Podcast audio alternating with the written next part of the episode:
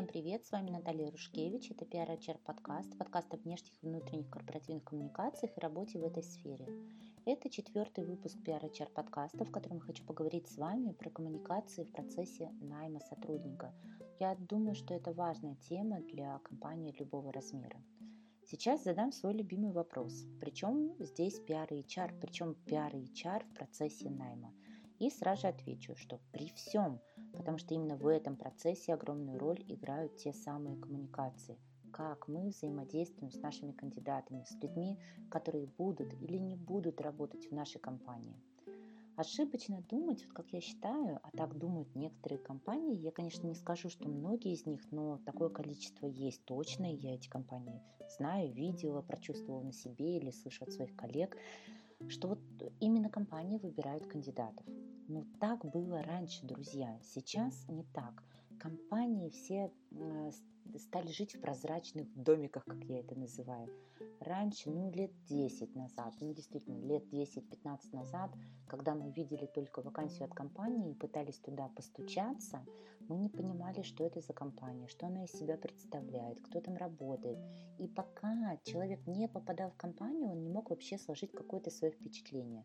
Но сейчас человек может все очень быстро погуглить, а, спросить мнение каких-то других сотрудников. Сейчас вообще люди стали избирательными. Мир очень изменился, и вообще-то на дворе ну, там какая-то по счету уже технологическая революция, третья или четвертая, простите, я запуталась, а некоторые компании до сих пор живут вот в этом самом танке из 90-х годов. Я бы сказала так, что все на самом деле идет от головы. А, помните поговорку, да, что рыба вот гниет с головы? Вот это вот, вот, вот это то самое гниет с головы, оно очень отражается на деятельности пиара, на деятельности HR. Я бы сказала так, что а, в компании должен быть настолько крутой и авторитетный пиар и HR, ну вот свежак, который приходит, вот тот э, специалист, который сможет отстоять свою точку зрения, что просто вот делать так сейчас, в 2020 году, вот, вот эта вот цифра 2020, она меня просто вот э, вводит в какое-то иступление. Вот так делать нельзя.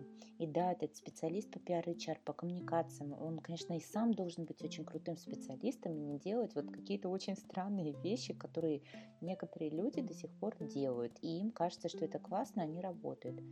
Как я сказала, мы как-то как будто бы в 2020 году живем, да, я надеюсь, что никто с этим не поспорит, а с некоторых вот, э, с некоторых компаний, с некоторых специалистов мне просто хочется снять погоны, э, я называю это погоны корпоративные.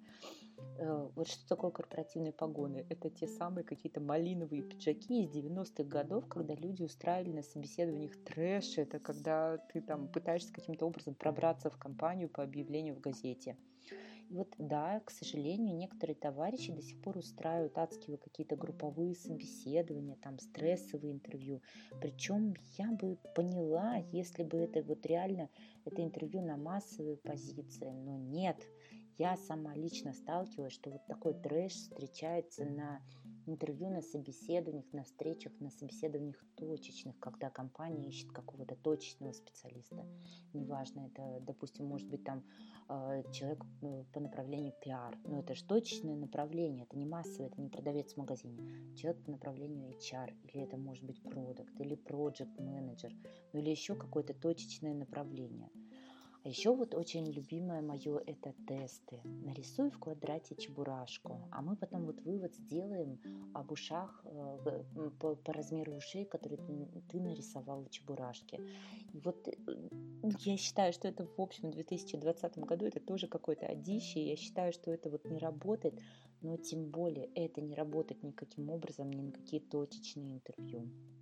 Мое самое любимое, вот, да, заполни анкету, а, ты приходишь на позицию, допустим, HR-директора, заполни анкету, а тебе дают такую анкету, вот она общая для продавца, она на листочке А4, и там таких вот 4 малюсеньких вот строчечки, где влезет только вот указание вот ПТУ номер 125 указать где-то, и там, я не знаю, там условно свои предыдущие работы, это продавец-кассир, ну, не знаю, там в пятерочке или им подобным магазинам.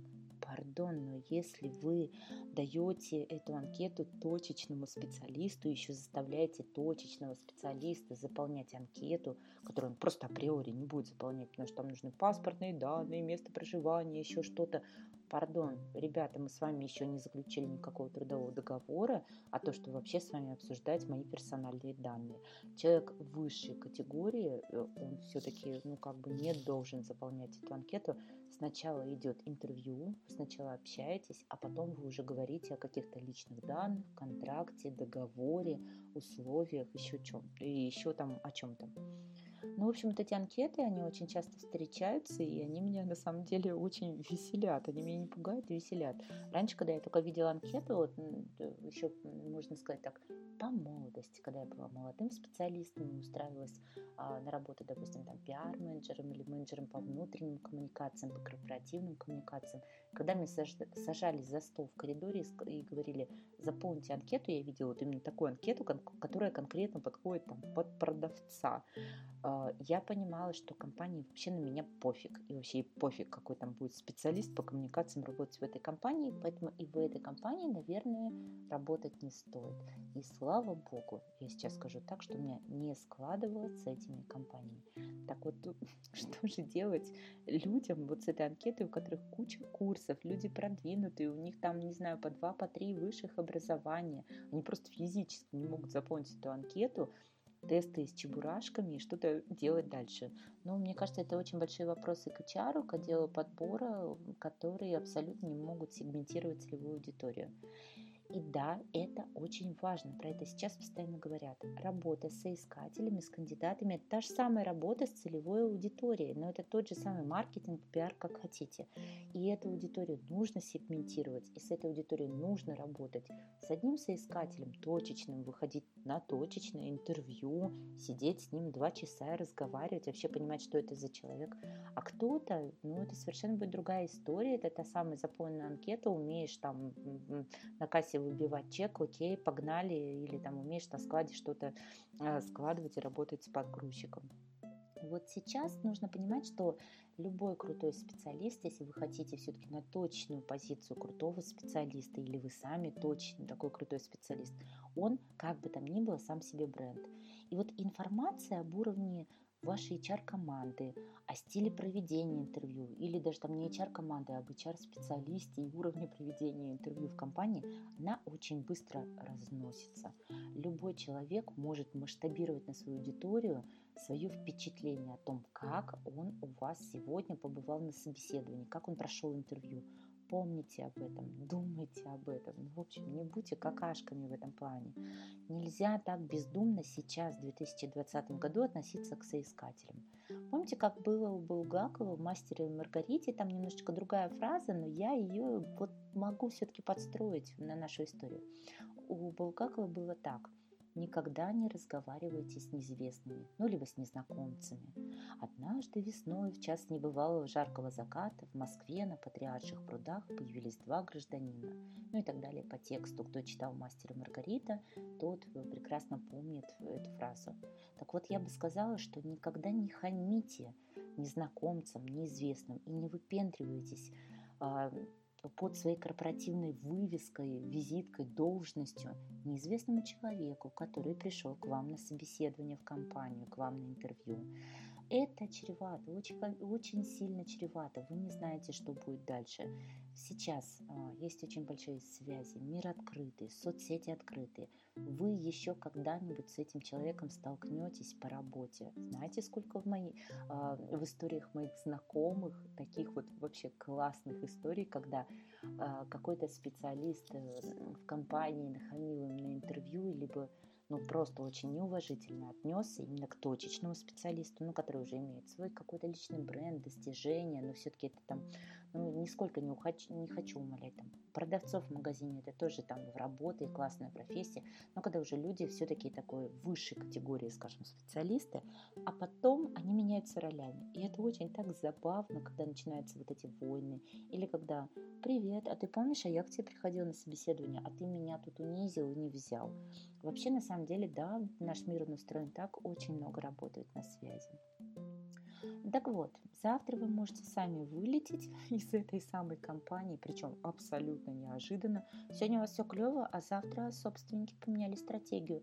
Ну, решили там продать, передать, еще что-то. Большие дяди играют в свои большие игры, а вы сегодня Э, HR-директор этой компании, а завтра вы не HR-директор этой компании, сегодня вы пиар-директор этой компании, а завтра, увы, все изменилось. Поэтому, ребят, не выпендривайтесь, поэтому будьте коммуникаторами. И я бы сказала даже, что это не только про коммуникации, это очень большая такая, большая роль воспитания. Будьте воспитанными людьми. Вдруг вы еще что-то человеку посоветовать сможете. Вот, например, в моей практике был такой случай классный. А, я работала HR-директором IT-компании, и на собеседование пришла девушка а, на позицию ну, пиар-менеджера IT-компании но в ее резюме было четко указано, что она больше 10 лет проработала в промышленной, в производственной, я бы так сказала, компании, в которой очень развит внутриком. Она занималась развитием э, корпоративного издания, внутрикомом, вот, награждению ветеранов, вот, вот, вот это вот все истории. Она вообще никаким образом не подходила в IT-компанию. А, сразу же оговорюсь, ремарка, ну, немножечко такой звездочка, похвалю себя немножко. На собеседование специалиста приглашала не я, а, а директор нашего департамента по общего по, ком, по коммуникациям. А, и в этот момент я, вот читая резюме, я уже сразу же поняла, что человек не подходит, но его уже пригласили. И а собеседование выпало, так скажем, на мою участь я была в роли собеседующего. Я понимала, что человек просто не то, что он не потянет, она, может быть, потянула, классный специалист, но она заточена под другое. Зачем человека мучить, кормить завтраками? Мы очень открыто, хорошо поговорили, я ей сразу сказала, что Петербурге для нее есть несколько классных компаний, которым она бы вот реально была бы не то, что пригодилась, она бы им была нужна. Она сейчас работает в одной из, такой, из таких компаний, работает уже несколько лет, и я надеюсь, что у нее очень все хорошо в карьере. Расскажу вам про свои кейсы. Вы знаете, а, меня очень часто не брали в компанию. Да, это правда так. Вот казалось бы, да, что я с таким там большим уровнем образования разного, разнообразного, и у меня своя компания, мне очень часто отказывали. Как мне не брали, отказывали? Ну, первая штука – это унижение на собеседовании. Я э, через них очень часто проходила. Это, это так противно, это так мерзко. Про это сейчас вспоминаешь с улыбкой. Я сейчас э, не делаю это в рамках своей компании. Э, какой бы специалист ко мне не пришел, я поговорю уважительно, даже если я откажу, я напишу корректный отказ. Передо мной сидит в первую очередь человек. Для меня это самое важное. Но когда со мной, простите меня сейчас за это выражение, но я его скажу, корпоративные визитки начинают разговаривать через губу, мне становится это очень смешно. Потому что сегодня ты в этой компании, завтра ты не в этой компании. Я это только в начале подкаста сказала. Я видела миллион уже таких случаев, когда люди вылетали со свистом просто из компании, оказывались не у дела, потому что погоду не могли найти работы. Но понтов на собеседовании было очень много. Так вот, я рекомендую вам, пожалуйста, понты где-нибудь оставляйте в своем корпоративном ящичке. А, у меня очень часто была такая история именно с первое, это то, что я не подходила, да, именно как человек не подходила а, по своему, наверное, характеру, складу, может быть, энергетике. Это нормальная совершенно история, потому что кому-то я подхожу, кому-то нет. Ну и вообще, я считаю так, что в любом собеседовании ты понравился или не понравился, подошел или не подошел, это не ты такой. Ну вот так сложились обстоятельства. Но это также у людей в личных отношениях. Ну кто-то кому-то нравится, кто-то нет.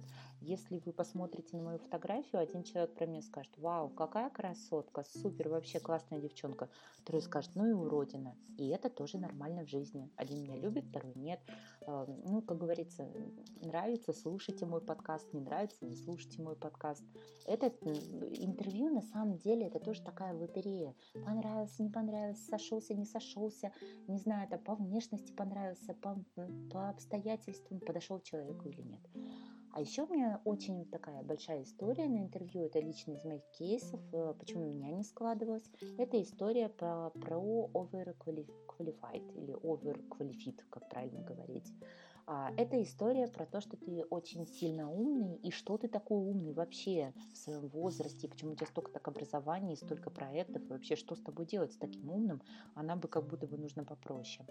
Вот слишком квалифицированные специалисты а, с большим резюме, действительно там с каким-то огромным проектным опытом работы, с достижениями, они а, испытывают сложности при устройстве на работу. Им действительно это может стать преградой при устройстве на работу. И вот что нужно делать вот для того, чтобы устроиться на эту работу, мне кажется, если ты пришел в точку overqualified этого самого, то есть вот э, ты такой умный, что мы тебя не возьмем, потому что, а вдруг ты меня тут подсидишь. Ну, знаете, очень многие специалисты уходят в собственный бизнес, иногда, может быть, приходится эту историю скрывать, я этого не делаю, но я знаю, что многие специалисты это делают. Раньше была развита такая история, если у тебя до этого было ИП или ООО, то ну, очень трудно потом устроиться в компанию, потому что когда началась вся история HR про soft skills, hard skills, а ты тут будешь вот нисколечки не командным человеком, потому что ты привык уже быть руководителем. На самом деле это не так, расскажу кейс попозже. Что такое overqualified? Вернемся к этому. Это человек, который слишком квалифицирован для конкретной вакансии. Ну, условно, тебя хотят нанять простым менеджером по, там, не знаю, по связям с общественностью, по персоналу, а у тебя мышление уже HR-директора. Возможно, да, такая история есть, возможно, этот человек на перебор будет для компании. Но тогда компания четко должна обозначать свои условия, какого специалиста она хочет видеть здесь, на этом месте работы.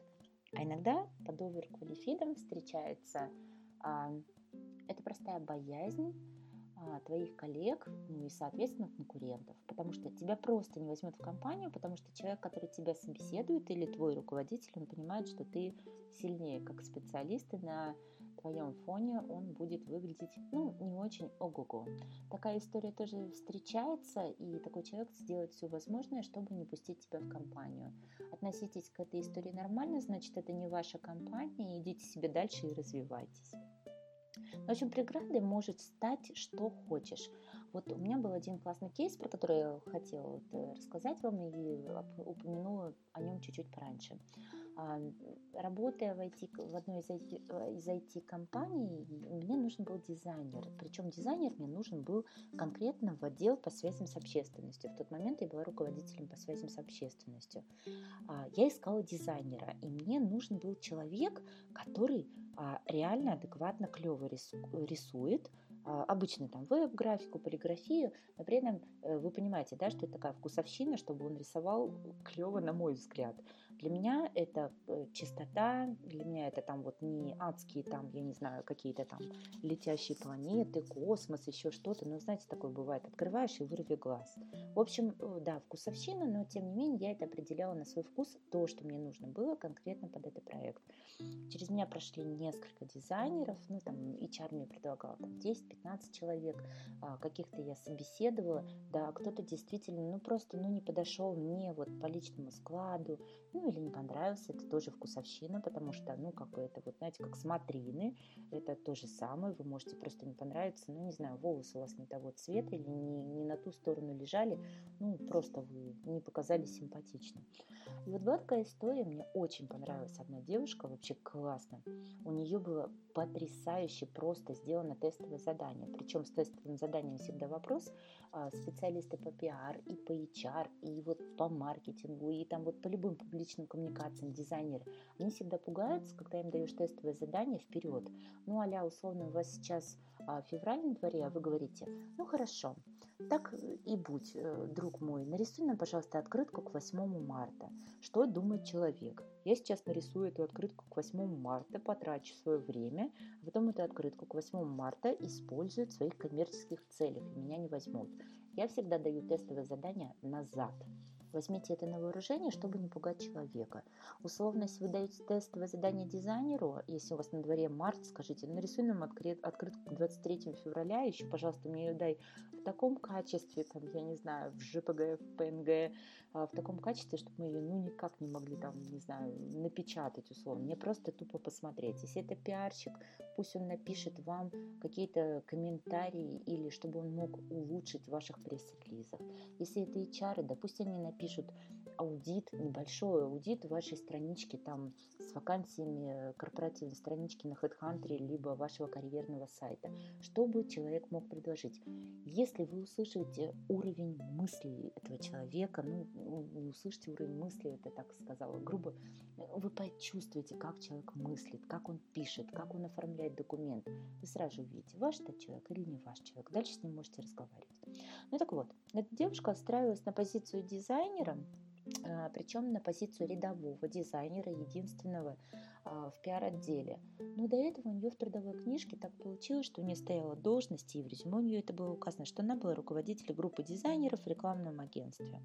Мне понравился специалист, а HR конкретно нет.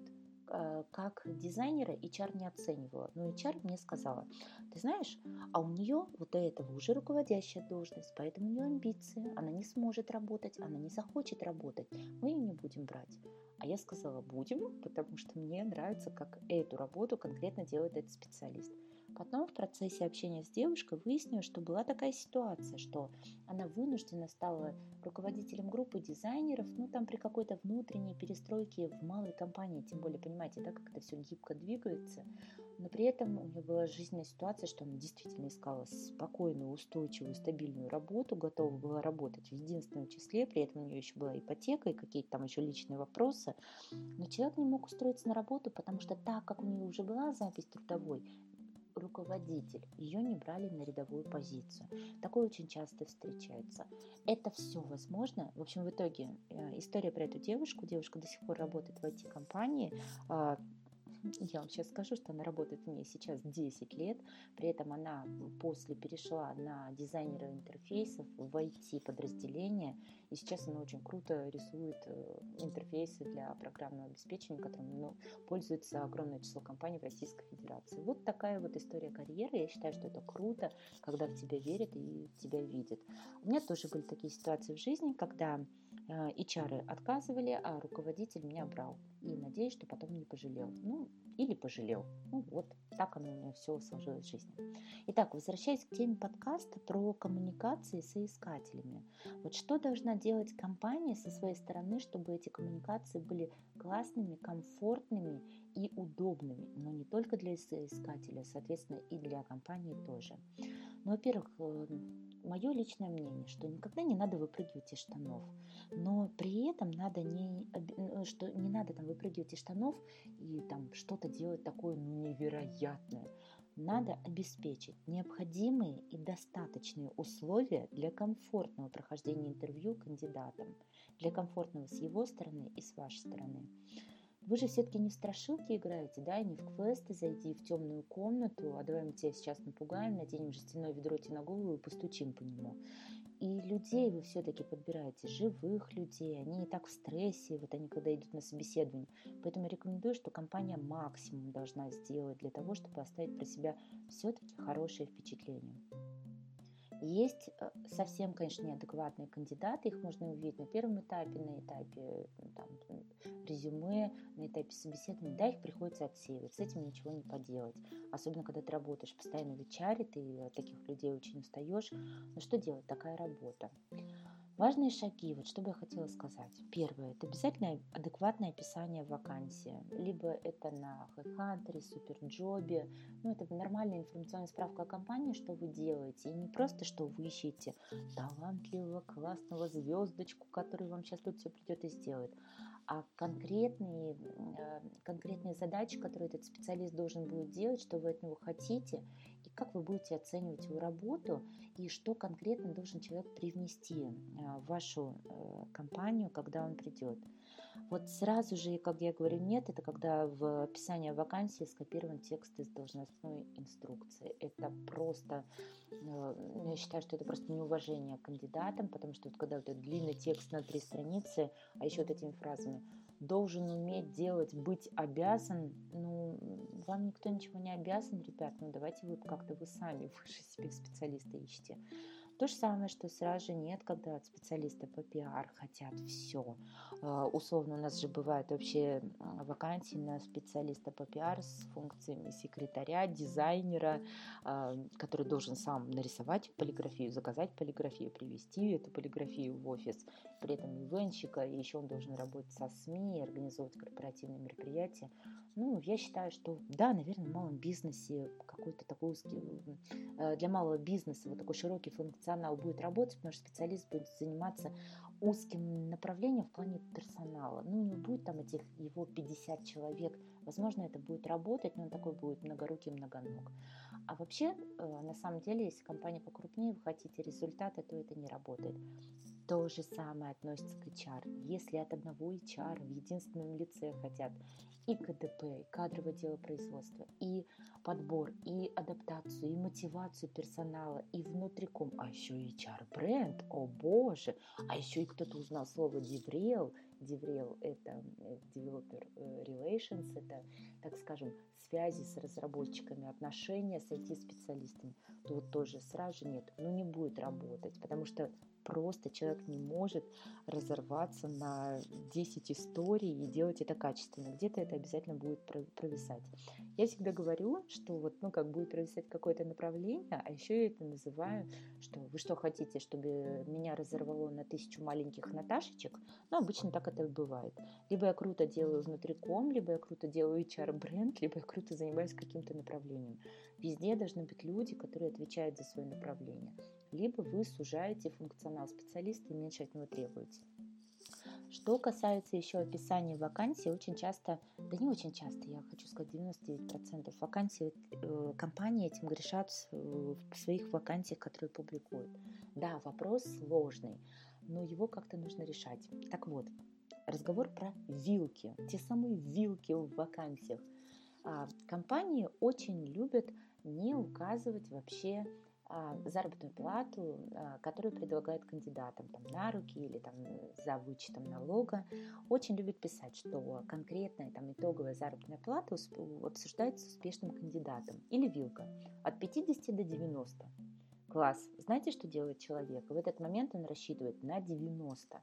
Или вообще, когда они пишут а, порядок цен, вообще про порядок цен, про которые мы вообще готовы говорить. Ну вот я читаю вакансию, ну классное описание, допустим, вакансии, супер. Прикиньте, я бы сейчас а, взяла бы и пошла такая куда-нибудь, окунулась бы работать в какую-то компанию.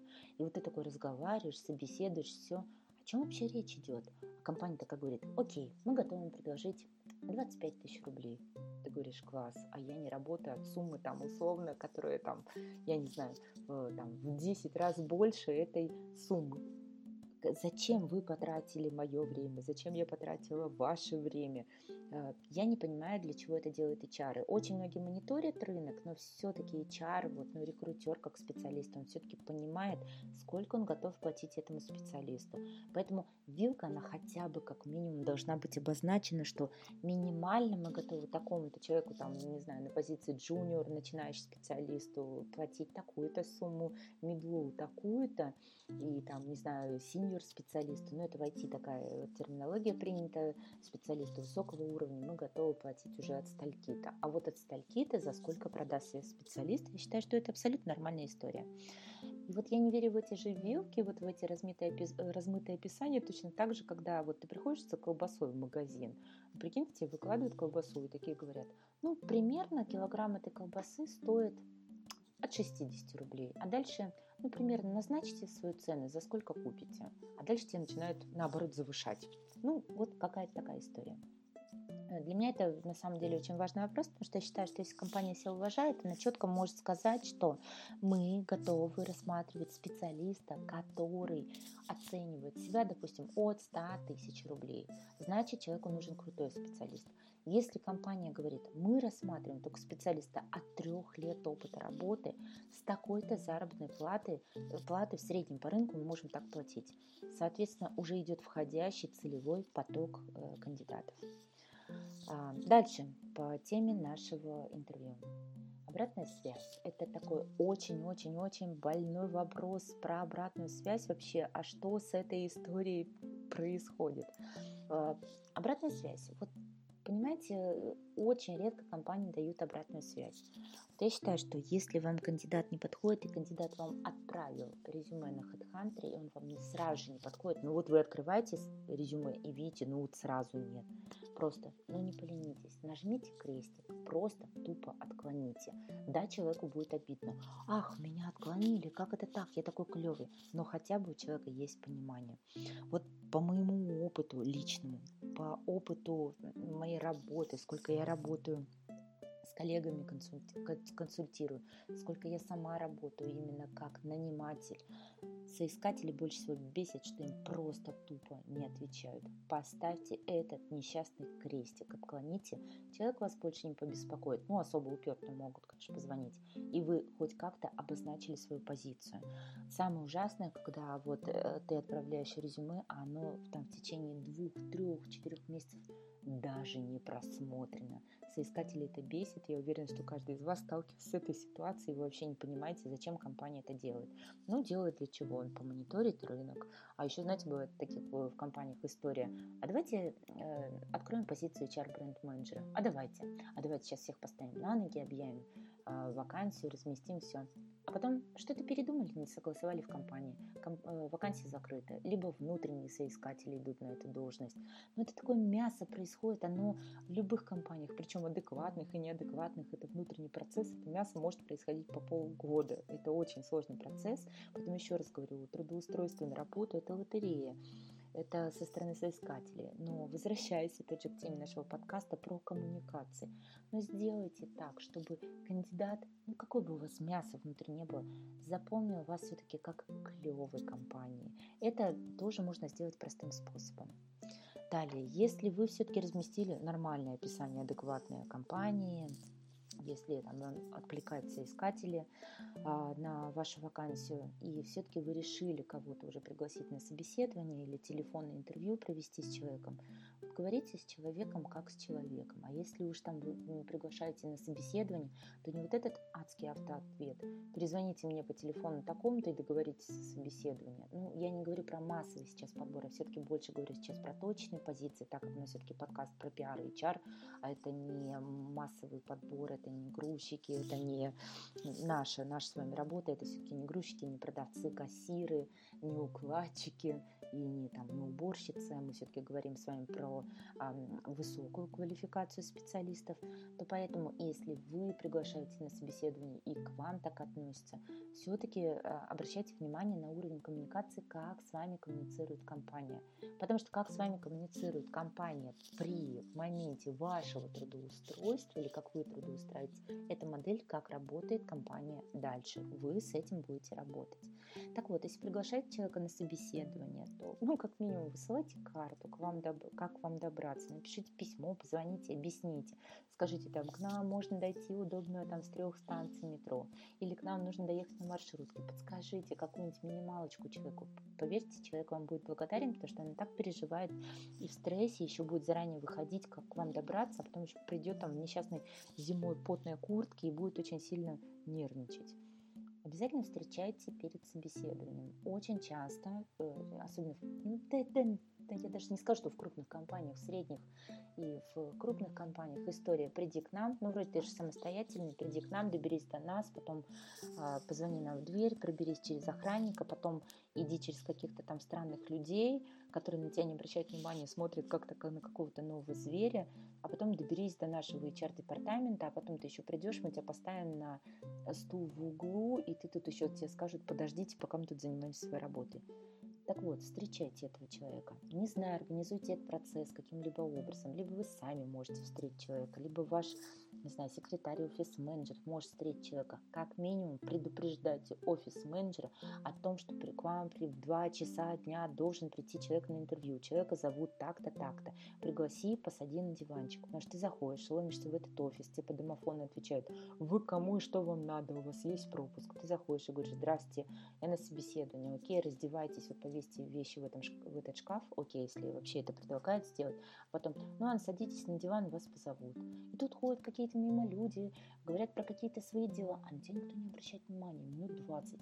А еще ты приходишь на собеседование, пардон, я вам сейчас скажу вообще очень бытовые вещи, вообще пиар и чар это про бытовые вещи человек приходит на собеседование, первое, он мокрый, он вспотевший, он в стрессе, ему нужно как минимум сходить в уборную комнату, научите своего секретаря, либо офис-менеджера, либо вы сами пригласить человека, сказать ему, а вот здесь у нас есть уборная, туда вы можете пройти, если вам это необходимо, привести себя в порядок.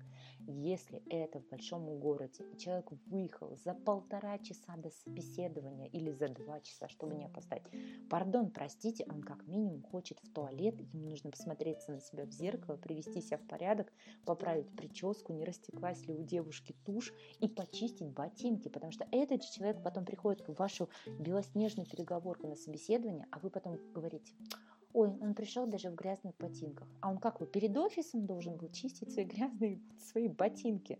Дайте это человеку тоже возможность почувствовать себя комфортно. Поверьте, после этого человек даже говорит с вами будет по-другому, он как минимум успокоится. Я не говорю, что сразу человеку предлагать там чай, кофе, ну, может быть, это излишки, но как минимум водички предложить попить и показать, где уборная, чтобы человек на себя глянул в зеркало. По психологии вспомните, девушки особенно вспоминайте, да парни то же самое.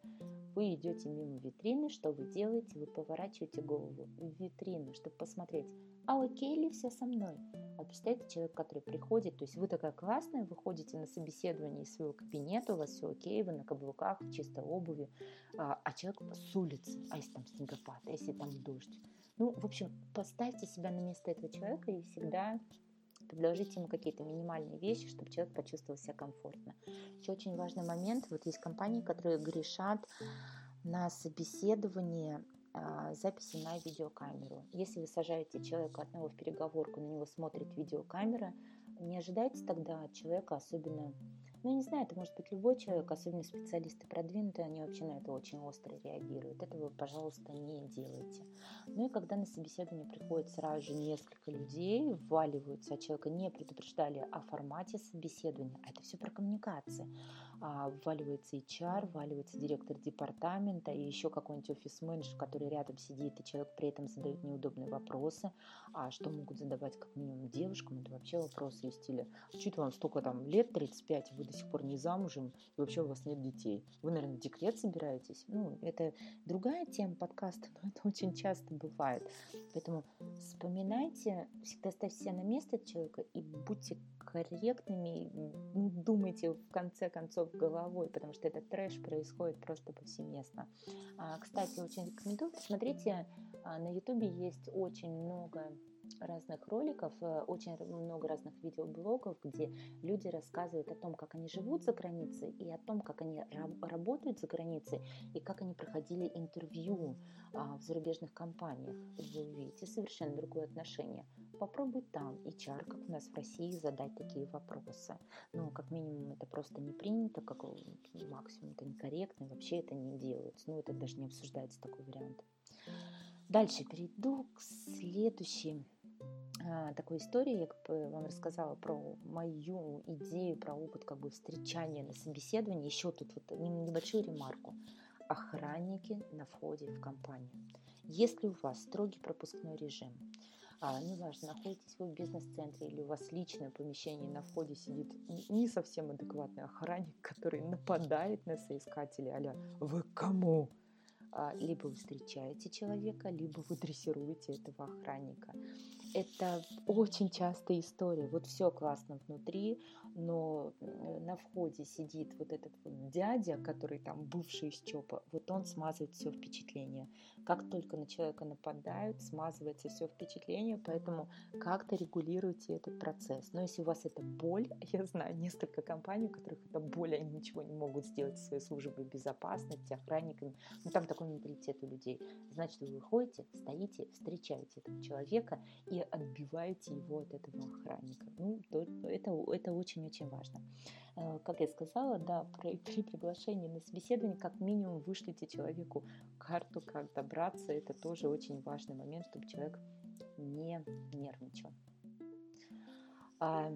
Дальше, про что бы я хотела еще сказать в этом подкасте, это такой, для меня это очень смешной подкаст, почему-то я вам рассказываю и вспоминаю свои истории, которые со мной были. А после некоторых собеседований я, собеседований я выходила в психи, после некоторых с гомерическим хохотом, после некоторых нейтрально. Но есть несколько всего компаний в жизни, из которых я вышла с впечатлением, боже, как классно было бы здесь работать. Причем эти компании, они были очень простыми, и там были классные либо HR, либо PR, либо руководители, с которыми я собеседовалась, они уже давным-давно перешли работать в другие компании, я с ними до сих пор поддерживаю отношения, потому что это просто адекватные люди. На самом собеседовании. А понятно, что собеседующий человек, ну, это такая ходячая эмоция, правильно? Мы все можем быть раздражены, уставшие, нам может что-то нравится, не нравится, неважно, это ваши проблемы, вы лицо компании, вы человек, который проводите собеседование. Вот дальше понравился вам человек, не понравился, что-то там пошло так или не так, это не важно, как дальше. На собеседовании вы должны себя держать в руках. А если уж тем более с вами находится еще вот этот руководитель какого-то отдела, в который вы собеседуете, собеседует человек, или там представитель этого отдела, очень часто такое бывает в IT-компаниях, когда приглашают, ну, сам HR э, не может провести собеседование профильное, специализированное, то приглашает, естественно, специалиста. Тогда вы должны, как HR, э, учить этого специалиста, чтобы он тоже не натворил каких-то дел на собеседовании. Да, вы должны опираться на мнение специалиста, ведь как бы специалисту потом в итоге с ним работать, но тон собеседования, коммуникацию, правила, стиль, комфорт на собеседовании, вот вы режиссер, это все задаете вы. Это очень важный момент. И когда вы все-таки собеседующий человек, я всегда говорю вам, снимайте с себя корпоративную шляпу, убирайте корпоративные визитки, вы можете сколько угодно выпендриваться про свою корпоративную должность. Вот сейчас вы такой-то пиар-директор, секой-то пиар-директор. Сколько раз я видела, как эти крутышки вылетают с работы. И на самом деле у меня точно такие же истории. Сегодня я работаю в этой должности, а завтра все не так.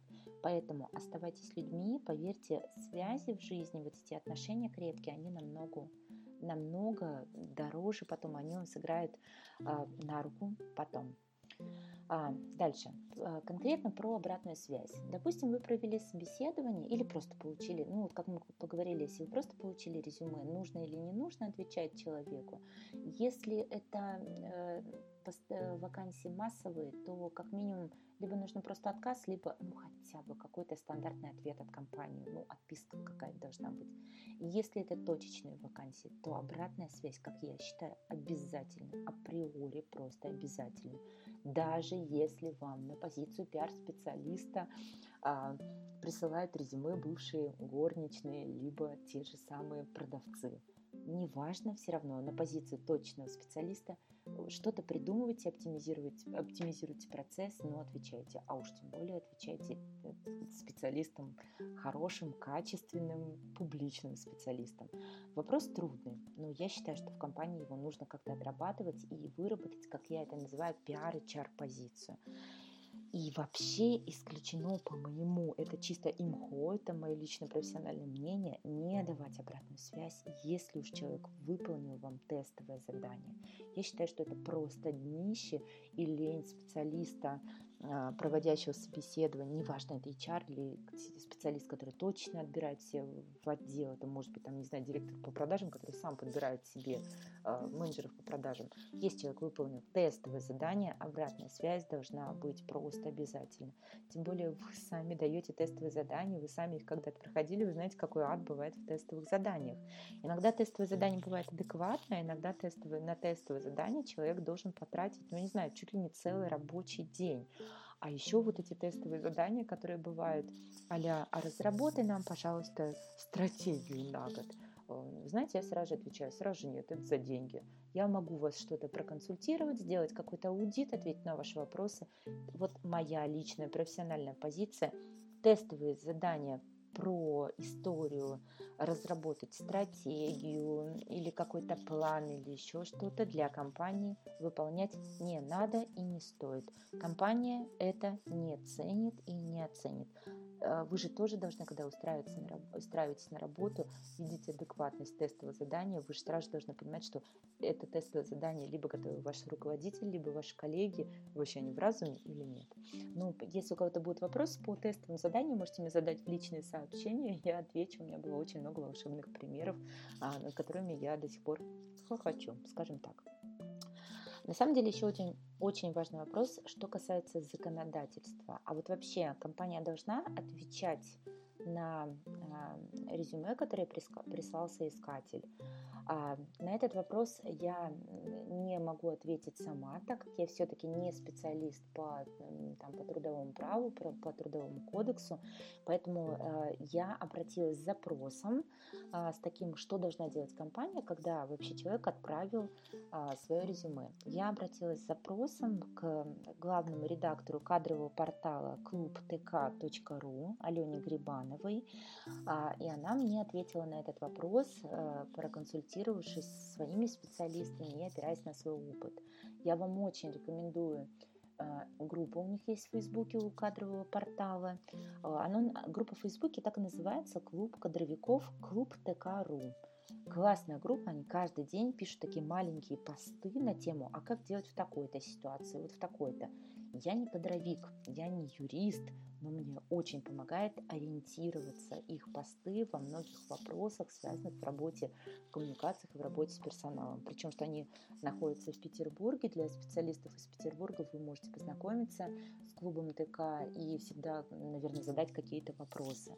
А, мы общались с Аленой, и мы договорились, ну, условно так, что если, возможно, еще будут какие-то вопросы, вы можете задать по итогам подкаста, и специалисты кадрового портала клубтк.ру смогут дать вам какие-то, наверное, развернутые ответы, а может быть написать в своем сообществе в Фейсбуке. Давайте сейчас послушаем ответ Алены. Он сейчас будет включен в подкаст, аудиоответ. Она рассказывает о том, как должен реагировать э, работодатель на э, резюме, которое отправил кандидат. Работодатель не обязан давать какой-либо ответ соискателю по факту отправки резюме на рассмотрение. Другой вопрос, что делать, если кандидат напишет работодателю, что там с моим резюме. Вот по факту данного обращения работодатель может ответить, что мы посмотрели среди нескольких кандидатов, приняли решение.